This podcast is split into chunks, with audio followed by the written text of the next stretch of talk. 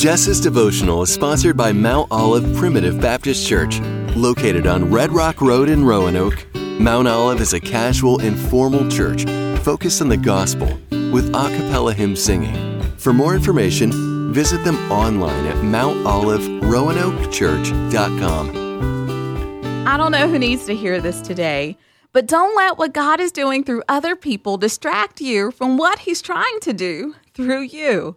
Because you know what? Comparison, it's just a trap. So don't even fall for it.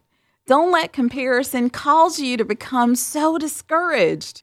Social media. Social media really is a great tool, and a lot of good can come from it.